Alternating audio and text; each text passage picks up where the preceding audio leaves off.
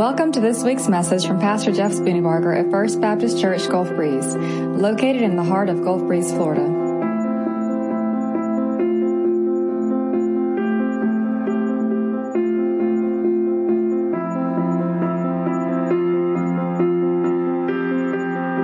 Good morning, everybody. So, we're continuing the holiness study today. Um, we've been doing this for about the past month or so now, and kind of the foundational verse for all this has been Leviticus 19:2, to be holy because I, the Lord your God, am holy. That's kind of been the, the foundation, the underpin of this whole thing for the past several weeks. Now, the first week, as we started this holiness study, we looked at the holiness of God the Father, God Himself kind of a doctrinal study about the holiness of God. Then the next week we kind of followed up on that a little bit more, talked about the holiness of God a little bit more, but then we talked about how what that meant to us and then how that played out in our own lives. How does the holiness of God affect us, God the Father? Then last week, Brent talked about the holiness of the Holy Spirit and how we are sealed until the day of redemption, how the Holy Spirit seals us with the holiness of God. Now, today, we're going to talk about the holiness of Jesus Christ. So it's kind of the, the rest of the Trinity today, the holiness of Jesus Christ Himself. Now, here it is. Here's how it is for many Christians. You become a believer in Jesus Christ, and you start your journey, and you give your life to Jesus, and initially there's this strong desire to not do bad stuff and to do the right stuff. And so initially, when we start out this Christian walk, it is. Um, the right urge, the right desire to do these things. And so we try to put the sinful old habits aside and we put all these new habits in place. I'm going to read my Bible, I'm going to go to church, I'm going to be around other believers, and we do all these kind of things. And so it's very much a self disciplined start to our Christian walk. But here's what happens oftentimes um, in this is those, the new believer Christian suddenly at some point realizes that I can't do this. I cannot do the Christian life the way that it's supposed to be done because we start seeing our old sinful habits coming back in and we get frustrated. We read verses that say stuff like, I'm a new creation in Jesus Christ. Or we read these scriptures that say, I'm no longer a slave to fear, I'm no longer a slave to sin, but now I'm a slave to righteousness. And we look at ourselves and go, I don't like this because I'm still living in these old sinful habits. So over time, this Christian, we start developing this new doctrine, which is actually right. It's appropriate. We realize that we can't do this ourselves, so we have to depend upon the Holy Spirit of God inside of us to live the Christian life. We have to let God live His life through us. The only person that can live the Christian life is Jesus Christ Himself. So we allow God to live and flow through us to live the Christian life. That's all right. That's all true. That's a good place to get as a believer. We get to that frustration stage and go, God, I, I, I can't do this. I've tried to do all the discipline stuff and it's just not working. So, God, I need you to live your life through me. That's a good thing to be. That's a good place to be. We start developing phrases like letting go and letting God. And that is a great place to be. But here's the thing I think if we're honest with each other today, even after we do this, even after we get to this place where we say, God, I want you to live your life through me. God, I can't do this. God, empower me. God, I need your Holy Spirit. I think if we're honest, even when we say, God, just fling your spirit upon me and help me not sin. I don't want to sin again, so God, you make me not sin. Even when we do this kind of stuff, we find old sinful habits still there. Anybody else been there before? And it's very frustrating. Today, we're going to talk about the holiness of Jesus Christ, but not just from a doctrinal position, because the doctrinal position is true that we take on the righteousness of Jesus Christ. That He gives us His righteousness, that when God the Father looks at us, He doesn't see our sinfulness, He sees His Son, who's pure and holy, and we're forgiven in every single way. The Bible's clear that our sins are separated as far as the east is from the west. And so they, He doesn't see our sinfulness. We are forgiven, we are justified, is the biblical word, in front, in, in front of God Himself. So we are forgiven, we are redeemed. That is all true, but we're not just looking at the holiness of Jesus today from a doctrinal position, but we're also going to look at it from a very practical position. We're going to look at it, um, what it means to us in our day to day lives. My key point today, and if you were writing stuff down, this would be the sentence to write down, and we'll probably say this a bunch today. But the key point, the key thing I'm going to go back to a bunch today is we can only live the holy life we were commanded to live when we have a proper view of the holiness of Jesus Christ. We can only live the holy life we were commanded to live when we have a proper view of the holiness of Jesus Christ. Turn your Bibles to Luke chapter 5 with me. Luke chapter 5. I don't hear any pages turning because everybody's got like devices in here. In the first service, everybody was in paper and it was, I don't get to hear this here. there they are. Okay, y'all are slower than, y'all are slower than the first service. Luke chapter 5. By the way, can y'all see your Bibles out here? Is it? Yeah. Reading in Braille. Okay. Luke chapter 5, we're going to start in verse 4. That's what it says. when he had finished speaking, he said to Simon, Put out into deep water and let down the nets for a catch. Simon answered, Master, we've worked hard all night and haven't caught anything, but because you say so, I will let down the nets. When they had done so, they caught such a large number of fish that their nets began to break. So they signaled their partners on the other boat to come and help them. And they came and filled both boats so full that they began to sink. So here's the story Jesus is out on the boat. He's a little bit off of shore. He had to do this. There was a crowd on the shore. He had to get off the shore just a little bit to speak to the crowd. So he's out on the boat. These guys have been fishing, the Bible says, all night. So it's the next morning, and they're washing their nets, which basically means they're done. They haven't caught anything. Now, I want to remind you here these are professional fishermen that have been fishing all night. They know what they're doing and they haven't caught a thing. So Jesus says, All right, put your nets back in the water and go out into the deep water. Now, I got to imagine that Peter, being a professional, he says, Okay, Master, because you say so, I'm going to do it.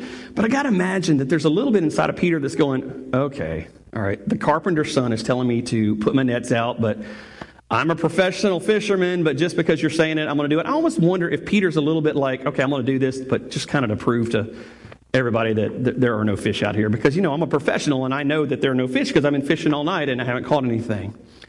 So this is not a, the point of my sermon today, but I wonder how many times that we outsmart God in our own professional opinion and we do things that we think we know so much about. Uh, Peter was a professional at this. And Jesus says, just put out a little bit in the deeper water. This isn't my sermon today, but that'll preach right there. Put out a little bit into the deeper. And so you heard the story there. We just read it that he does that. And so not just one fish, not just two fish, but it's so many fish that the nets start, start breaking. They have to call the other boat, hey guys, come over here. I mean, that's crazy. Like another boat because there's so many fish that they can't put them all in one boat. Another little sidetrack here, not the point of my sermon today, but another little sidetrack is I wonder how many times God has blessings for us that are just swimming all around us that we don't get because we're not listening to what God is saying. I mean, just think about that. The fish were there all night long. Unless they just like weren't there and then Jesus commanded them to come there. Either way, whatever. The blessing was there. All they had to do was listen and obey and put the nets out, and then not just a few fish, but like an overabundance of fish. Not the point of my sermon today, but can I just tell you that, that there's possible that there's blessings upon blessings upon blessings, two boat full of blessings for you that you won't get unless you listen? That's awesome. Not the sermon today, but that's awesome. So here's what happened. They fill up the boats. There's boats and boats full. All these fish. This is something that's incredible that's happening. Let me tell you exactly what I would do if I'm in this point, if I'm Peter at this point. Here's what I would do. All right, Jesus. Um, I don't know how you just did that. That's pretty cool. Um, here's what we're going to do. Uh, what do you say Peter and Jesus Fishing Company starts today? And uh, Peter, matter of fact, we can make it Jesus and Peter. That's fine. Jesus and Peter Incorporated. And you just kind of tell me where to fish. I'll fish. We'll split the profits 50 50. Matter of fact, 60 40. I'll give you 60. I mean, I'm good with that. Sometimes we bargain with God like that ourselves, by the way. That's what I probably would have done. That's the way we think, right? It's not what Peter did. So, so you're going, this is a message on holiness. I don't get it. Where, where's the holiness of Jesus Christ? Look at verse 8 with me. Look at verse 8.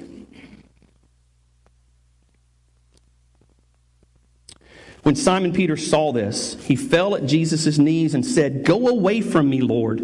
I am a sinful man.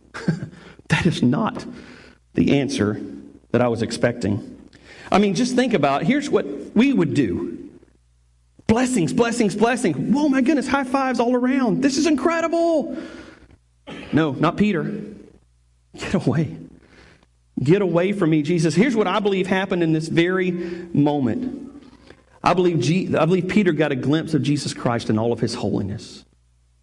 I believe Peter looked at Jesus and said, this, this guy talks like me, this guy looks like me, but this guy, he's not like me. Something's different about this man. He got a glimpse of, of the holiness of Jesus Christ. And when he got this glimpse of the holiness of Jesus, what it did to him is it shook him at his core. I don't want to lighten this for you this morning. I don't want to make this, you know, sanitized. I think it scared him to death. Peter was scared because he said, Get away from me. Get away from me. Now, this is not the picture that we often paint of Jesus today in the church, not just our church, but just in general, in society. This is not the picture we typically paint of Jesus Christ. Me, we got that picture there? That's the picture we paint of Jesus Christ right there so often today. Jesus is my homeboy. I don't know why I just did that because I looked really very vanilla doing that. You know what I mean? Jesus is my buddy. Me and Jesus were tight. Jesus, we, me and Jesus, we got this thing going on. We got this relation, you know, we, we, he understands me, I understand him. That's the view of Jesus that we so often have today in the church. Jesus is my best friend. How often do you hear a message that says, hey, uh, Jesus scared me? or you should be afraid of Jesus? How often do we hear messages about fearing Jesus Christ?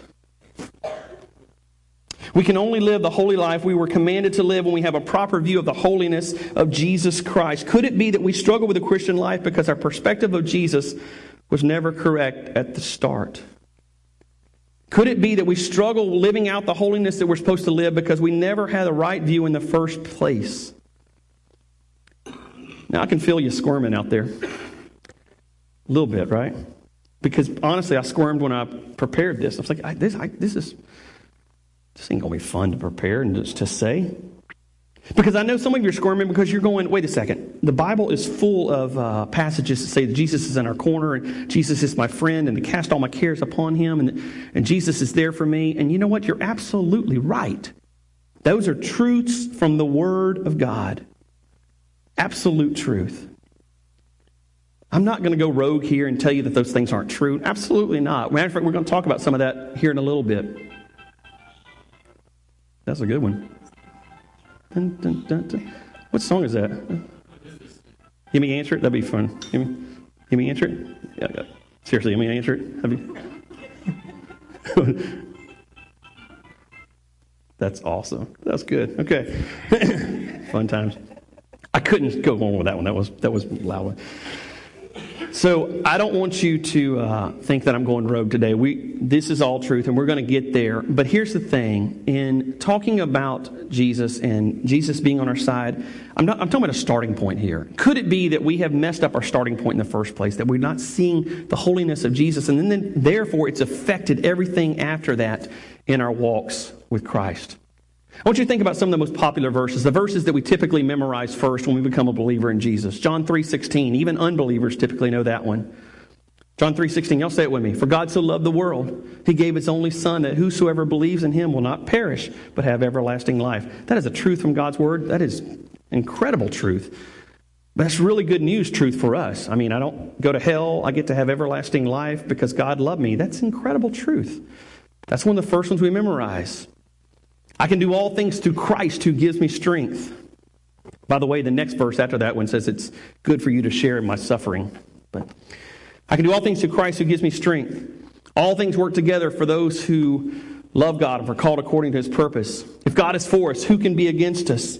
I know the plans I have for you, declares the Lord plans to, to prosper you, not to harm you, plans to give you hope, plans to give you a future. I have come so that you may have life and you may have it more abundantly. These are the scriptures that we typically like to memorize and we like to know. Why? Because they make us feel good. We like the feel good stuff. These are scriptures. They're obviously truth. I'm not going to deny that. They're absolutely there in the Word of God. But how often do we memorize verses that, that, that, that talk about fear? Or talk about conviction or talk about our standing in front of God. Because they're truth just as much as these are truth. And we should memorize these verses. But maybe we should balance them out with, with a healthy dose of the holiness of God verses. Peter said, Get away from me. I want you to think about Christian literature today. It's a, it's a growing thing. I mean, Christian literature's always been around, but it's, it's become big business nowadays. Go into a bookstore, if there still are, I guess there's a few still around here, an actual physical bookstore. There'll be a big thing on the wall that says religion, and then underneath that it'll be broken up, and Christianity will probably be the biggest section in the religion section. Then you go into the Christianity section, here's what's happening. They break it up into even further book or compartments or whatever. Here's the biggest, largest section. By the way, it's the same on Amazon. If you go to their little menu and pull down, the largest section of Christian literature nowadays is going to be stuff on self help or stuff that'll make you feel better. It'll be called inspirational. It may be called Christian living, inspirational. There's even fiction. They're not bad. I read the stuff myself. But that's the mass abundance of Christian literature today. If you go back in history and read other Christian literature that's from days gone by, it's going to be harder to read stuff that's going to convict you and hurt you. Now, that stuff, there's still some of that today, but not nearly as much because that's not what sells. That's what we deal with today with Christian literature. You see, we, we kind of made Jesus to be sanitized. We've made him to be a feel good, my homeboy Jesus. That's the Jesus we like. There's a casual approach to Jesus today. Old Testament, there's several passages that, that, that, talk about guarding our steps as we enter the house of God. And as we come before Him, to let our words be few. And to come with a sense of awe and wonder and reverence in front of God. But here's oftentimes how we approach God we pick up our latte in the lobby. And we come in and we prop our feet up. And we sip on our latte and put our little pinky up because I don't know why they do that. And it's tea time in England. But we're like, all right, I'm, I'm here and I'm sipping my latte and I'm comfortable in my nice, comfortable chair. And, um, all right, preacher boy, what you got? Make me feel good this week. Help me feel good this week. That's our approach. This casual, casual approach. It's almost like we've created a chicken soup for the soul, God. Y'all remember those books? What a moneymaker that was. It's like chicken soup for the soul, and then suddenly there's like chicken soup for the farmer's soul and chicken soup for the, you know, gardener's. What was it? Pet. Pet soul. For the pets? Yeah. Oh my goodness. Okay, see, there you go. Now we've heard everything. So, but it's almost like that's what we've created. We've created this chicken soup for the soul, God. Even, even going back a little bit, I mean, growing up, um, some of y'all can remember these. Like, remember the guidepost and the My Daily Breads? Typically, they were uplifting little devotionals we could read in the morning. And I'm not, I grew up with that stuff. That's not bad, okay? But maybe we've neglected the holiness of Jesus and all of our approach to this, and we've made this like um, sanitized version of Jesus. And, and as we're talking to somebody who's not a believer, it is, it surely is. If we're, if we're doing it straight from marketing, from selling, it's, it's a lot easier to say to them, you know, come to Jesus. Um, you can put all your cares on Him, and, and you don't have to worry about anything. And you just come to Jesus, you give it all to Him. It's truth, by the way. Just let it all go and give it to Him. What's harder to say is to somebody that's an unbeliever and go, you know what? When you see Jesus for the first time, you're going to be scared. That's not good salesmanship. but that's what happened to Peter. We've created this very casual approach to Jesus Christ. We've also kind of created this, um, this idea of, I'm not doing all that bad, you know. I mean, it's, it's moral relativity. We've kind of compared ourselves to the lost world. So I think we would all agree upon this that we look outside, we watch the news, we look outside the doors, we look in, in our society today. It's bad. There's a lot of wicked, bad stuff going on out there. And here's what a lot of times we do in the church we point our fingers out there and go, This world is going to hell in a handbasket. It's really, really bad out there. And that's true. But here's what happens as we look and, and point and go, by, by the way, they're behaving like they're created to behave. They're created to be bad. I mean, that's the way we are until we give our lives to Jesus Christ. Sinners act like sinners. Lost people act like lost people. That's what they do. But what happens in the church is we look at all of that, and so we have this moral relativity, and we look at that and go, they're so bad. I'm glad we're not that bad. That's the wrong measuring stick. Because when we look at that, we actually are. We're doing better than they are. We're doing pretty good. We're going to church. We're reading our Bible a little bit. We're, we're worshiping. We're singing some praise songs. We're praying together. You know, we're doing meals together. I mean, I don't cuss. Wow. You know, I'm doing good, you know. We're good. But that's not the measuring stick. The measuring stick is the holiness of Jesus Christ himself. Peter looks at Jesus and says, Get away from me. Get away from me. I'll go home. No, I'm just kidding. That's not it. Mark chapter 4. Let's look at another passage. Mark chapter 4.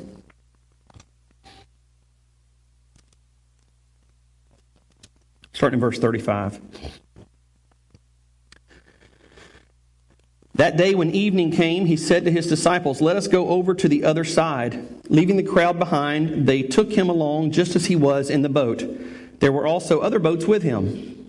A furious squall came up, and the waves broke over the boat so it, that it was nearly swamped. Jesus was in the stern, sleeping on a cushion. The disciples woke him and said to him, Teacher, don't you care if we drown? He got up, he rebuked the wind, and said to the waves, Quiet, be still. Then the wind died down, and it was completely calm. He said to his disciples, Why are you so afraid?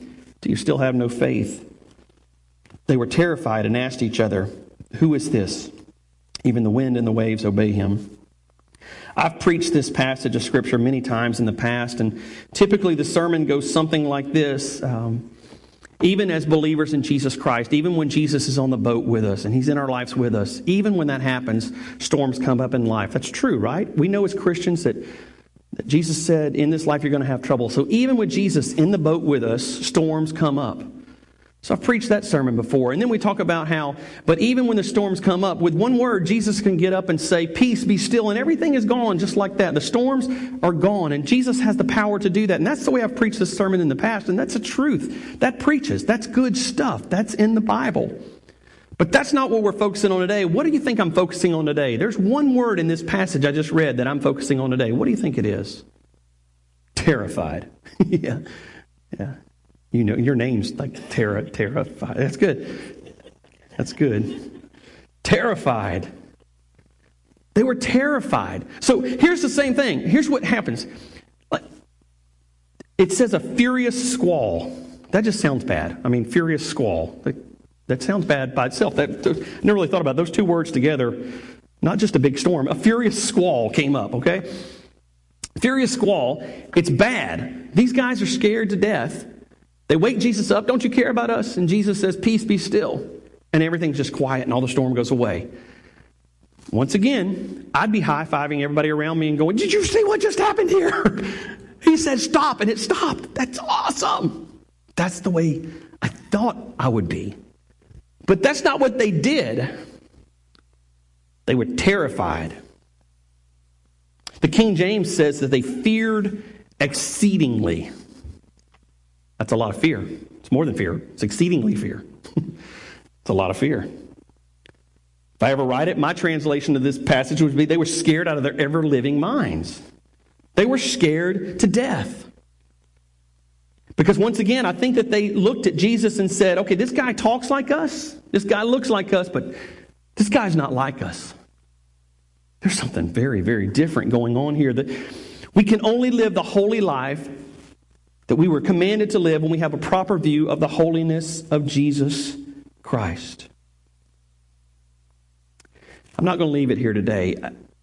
This has all kind of been a setup because so far, really, what I've told you today is be afraid of Jesus. you know what? I want you to hear that, and I want you to feel the weight of that message today. Because the holiness of God is a serious thing. God's serious about holiness. From the beginning of the Bible to the end of the Bible, it has been about holiness. A few weeks ago, I preached over in First Baptist, and I told them I believe the most important pursuit that we have in this life is the pursuit of holiness. And I absolutely believe that. The most important pursuit that you can have in this lifetime is to pursue holiness. Pursue holiness. Paul said, I've fought the good fight. I believe Paul was talking about the fight for holiness. Pursue holiness. God's serious about it. We know that the throne room of God, we have two visions of that. We see in Isaiah 6 and we see in the book of Revelation. John got to see it, Isaiah got to see it. Same thing happened in both of those occurrences. We see that they get this peek into the throne room of God, and the, and the angels are surrounding, the cherubim are surrounding this throne of God, and they're singing, Holy, holy, holy is the Lord God Almighty, who was and who is and is to come. We know that that's the word, holy, is the word that God chose to be saying to him for eternity of time, backwards, today, and forever. Never stops. That's the one attribute of God that he says, that's the one I want. Holy, holy, holy is the Lord God Almighty. God's serious about holiness. You say, well, Kevin, uh, God's serious about love. Yeah, he's serious about love. He's serious about grace. He's serious about mercy. He's serious about wrath. But it's all filtered through his holiness. He loves you with a holy love. He's wrathful with a holy wrath. He's merciful with his holy mercy. Holiness is different than all the other attributes. It is the essence of who God is. He's separate from everything. He's holy. He's perfect in every single way. So here we are. Peter's terrified. The disciples are terrified. Jesus Christ is the one person in the history of mankind that has been two things completely at one time. He was fully God. For our purposes today, he was fully holy and he was fully human. He was holy and he was human, and he was 100% of both of those things at the same time. Jesus Christ is truly the mediator between God and man. He bridges the gap because he's the only one that has been us and been him. Does that make sense? He was God, he was us. He's both. He's the only one that does that. So he bridges that gap between both of us. Both are completely true. But here's the thing I think that maybe over the years, we have emphasized the humanity of Jesus and maybe neglected the holiness of Jesus. Because they're both true. They're both 100%, which makes Jesus a 200% guy, right?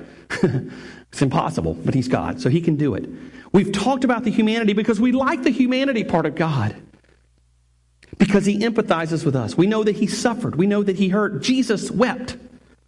Jesus felt emotions. And that's the God that we can relate to because he's one of us. And that's true. I'm not going to say that's not true to you today. But maybe, just maybe, we haven't looked at the holiness of Jesus because he's 100% that as well. I mean, just think about it.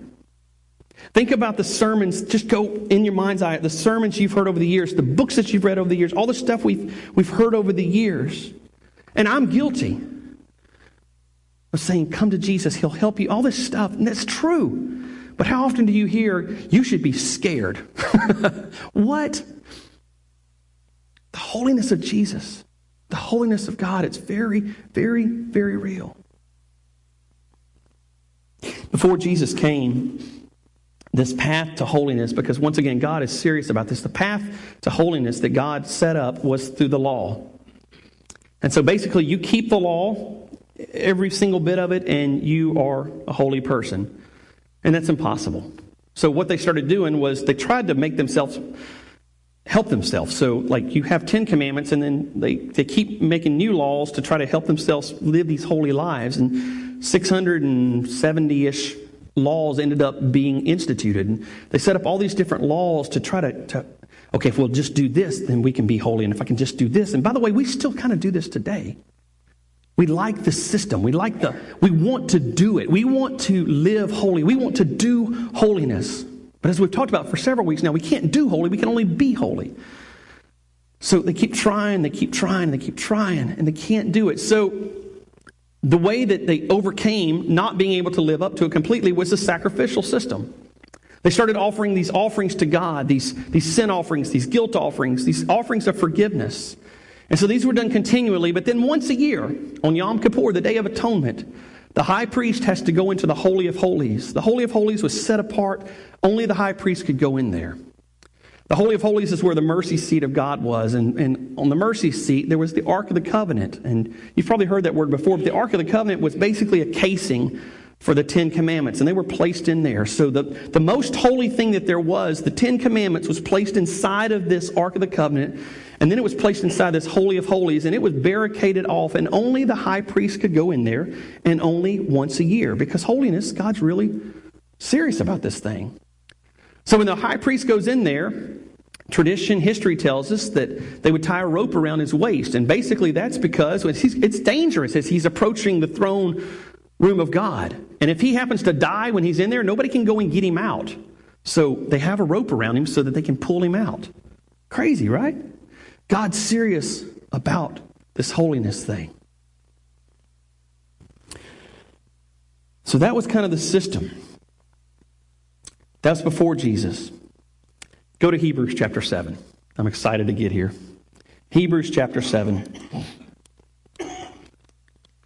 Look at verse 26.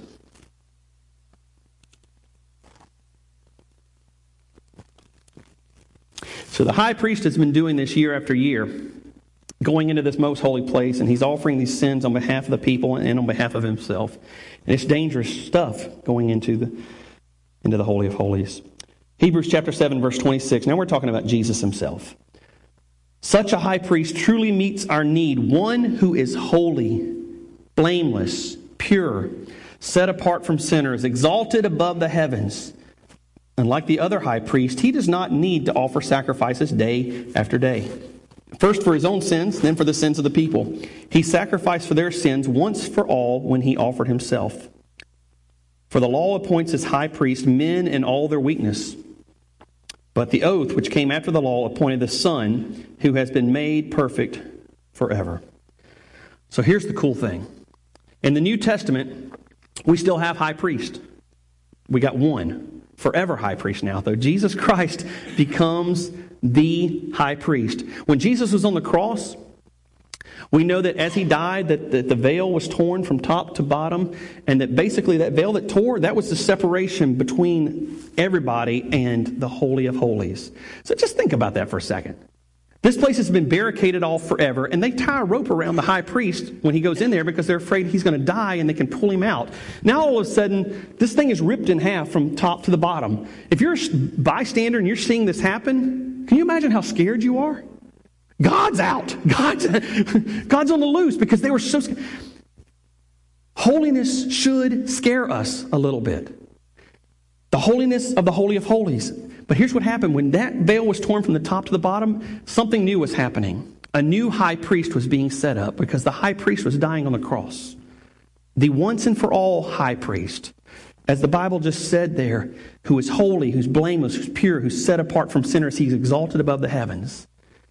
New system in place, new high priest. Jesus is our high priest today. That's great news for us. He atones for our sins. It's not just a once a year, it's forever and ever and ever. It's done. He's perfect, he's holy in every way, and only he is the only one ever that can be in this position. He once again, he's the only one that was God and he was man. He was both of these. He was humanity and he was holy at the same time. Both of those things grasped into each other. And when we grasp this, when we grasp that Jesus was both of those things, including the holiness, it should shake us to our core. It should affect us. And it should affect everything about us. Simply said, I don't think that we can be completely and totally saved and live the Christian life that we're going to live until we recognize the holiness of Jesus. And it reveals to us that we're not holy like He is holy. That we have to have what He has. It should kind of scare us just a little bit. We have to see that first. You can't be saved until you know you're lost. You can't be helped until you know that you need helping. We can't go around looking at the world and saying, well, we're doing pretty good. You know, we're going to church and we're not cussing and, you know, we don't cheat on our taxes and we do, you know, we're doing pretty good stuff. I hate that bad stuff that those people out there hate. That's not our measuring stick. We got to know. We can only live the holy life we were commanded to live when we have a proper view of the holiness of Jesus Christ. Jesus is holy. We have no hope of holiness without seeing him and this proper view of him exposes who we truly are. Today we've talked about Peter being terrified. Get away from me, Jesus. We talked about these disciples on the boat who didn't high five each other. These, these disciples were they were terrified. Who is this guy? He looks like us, he talks like us, but he's different than us. He says to the waves and the wind to be still. And who is this? He commands them. Who is this guy? Why is he different? Turn with me to Hebrews chapter 4. Hebrews chapter 4. By the way, I love the book of Hebrews. I love the book of Hebrews. It's the it's Hebrews, by the way, if you want to read it. It's the bridge between the Old Testament and the New Testament. It kind of brings all this Old Testament stuff like sacrificial system and high priest and all this stuff and ties it into the New Testament. It's great. Hebrews chapter 4, verse 13. Nothing in all creation is hidden from God's sight. Everything is uncovered and laid bare before the eyes of Him to whom we must give account. I'll stop right there. When I was a kid, that verse scared me to death. you know what? Over time, I kind of sanitized it a little bit. And, and I kind of made it like, no, no, no, no. Let's, let's, it's a respect for God kind of thing. But you know what? It should scare us a little bit. Nothing in all creation is hidden from God's sight. So, what does he see? Everything. Yeah, this is plain English right here. Everything is uncovered, laid bare before the eyes of him to whom we must give account. Before I go on, can I just say that, that that's scary a little bit, but here's the, here's, here's the good part of that God sees every bit of it and still loves us. That's cool. When Jesus was on the cross, he saw every sin of every human being that's ever lived. Your most wicked thoughts you've ever had, it's not hidden. And that's why Jesus died. He died on that cross for that. The most wicked thing you've ever done, Jesus knew about it when he died on that cross. And he still died on that cross for you. Romans 5 8 says, Even while we were still sinners, Christ died for us. If I ever write the Kevin International Version, it's going to be saying something like this Even while we were spitting in the face of God, Jesus died for us. Even when I was mocking him and, and, and going and doing my own thing, Jesus died for us. So I read this verse, and it should scare me a little bit because it, it's a recognition of the holiness of God, the holiness of Jesus Christ. Nothing is hidden, everything is out there. I got to give account of this one day. But at the same time, he still died for me. Y'all see the both sides of that? Verse 14. Therefore, since we have a great high priest who has ascended into heaven, Jesus, the Son of God, let us hold firmly to the faith we profess. We do not have a high priest. I love this. We do not have a high priest who is unable to empathize with our weaknesses, but we have one who has been tempted in every way just as we are, yet he did not sin. Let us then approach God's throne of grace with confidence so that we may receive mercy and find grace to help us in our time of need. So we need to have this healthy fear, terrified of the holiness of Jesus. But at the same time, after we see this, and it reveals to us that we have this strong need for, for, for His holiness, because only He can give us His holiness. After we get to that healthy place, then it says we can then look and see that this high priest is going for us. Jesus is our high priest. And he's able to empathize. I love that. He's able to empathize because he was tempted in every single way, just like us. But he didn't sin. But he does understand the strength of temptation. And then let us go to God's throne of grace with confidence. With confidence. Y'all know what confidence is, right? Being sure of something. Totally sure of something. When I was in high school, um, prom, went to prom with this girl, and uh, which I know you're surprised, but yeah, I, I actually had a prom date. It was something I did. Um, but here's the thing when I asked this girl to the prom, before I asked her, uh, a couple of her crony friends, you know, the, the girl gang kind of thing, you know, they, they kind of came to me ahead of this and said, you know, if you were to ask her to go to the prom, she would probably say yes. So I already knew the answer before I asked the question. So here's what happens when I ask the question yo, what's up? You know, uh, I had confidence because I already knew what she was going to say. That's a lot different than not knowing the answer. So that's a weird kind of goofy illustration. But here, can I tell you this? When we approach the throne of grace, when we approach God's throne, we already know the answer. He is there. He's able to empathize with us in our weakness. We already have the answer to this. We can approach the throne of grace with confidence because we already know the answer. Y'all with me? That's incredible. That is incredible. Even despite being terrified, even despite seeing this holiness, even despite this otherness, we can still approach the throne of grace. Even though everything is laid bare, we can go before Him with confidence because He's there to, to help us in our time of need. and to offer His grace and His forgiveness and His mercy to us. That's incredible. It's incredible. God knows every single thought, action, motive we've ever had. And it should scare us and should comfort us at the same time. So, Peter, Peter says, Get away from me. Peter says, This guy looks like me, he talks like me, but this guy's different than me. This same Peter, that's what he does there. But this same Peter later, when he receives the Holy Spirit on the day of Pentecost, we know that he preached one of the greatest sermons that's ever been preached. 3,000 people that day came to a belief and, and asked for, for God to come into their lives. Came to a belief in Jesus Christ. And that's 3,000 men. We don't know how many women and children on top of that. So 3,000 people led by the sermon that Peter gave. So this same Peter that, that over here says, Get away from me. Over here says, Let me tell you about Jesus. It's pretty cool. Jesus looks at Peter and says, Peter, you're my rock. And upon you, I'm going to build my church. Same Peter that over here said, Get away from me. Same Jesus that scared him over here says, You're the man. Upon you, I'm going to build my church. So it doesn't end with being scared, but I think it should be a healthy starting point for us, church. There's holiness and there's humanity. We emphasize the humanity so often, but the holiness is there. And I don't believe that we can truly understand who we truly are until we understand the holiness of Jesus Christ Himself. We can only live the holy life we were commanded to live when we have a proper view of the holiness of Jesus Himself. It reveals our need for Him. A passage we've referenced a few times over the past few weeks is Isaiah chapter 6. And Isaiah sees this throne room of God, and he sees the holy, holy, holy are you, Lord God Almighty. He sees this going on continually. And, and Isaiah, it's the same thing. Isaiah, when he sees this holiness of God, what does Isaiah says? He says, Oh, I'm a woe, woe is me. I'm a man of unclean lips. By the way, this woe, this word woe, we, we interpret that word woe kind of in our own English thing, like, oh my goodness. You know, that's the way we interpret the word woe. Oh my goodness, this is not good. Woe is a strong condemnation used throughout the Bible. Jesus said, Woe to you hypocrites, woe to you Pharisees. Woe. It's the same word. It's a strong word of, com- of uh, condemnation.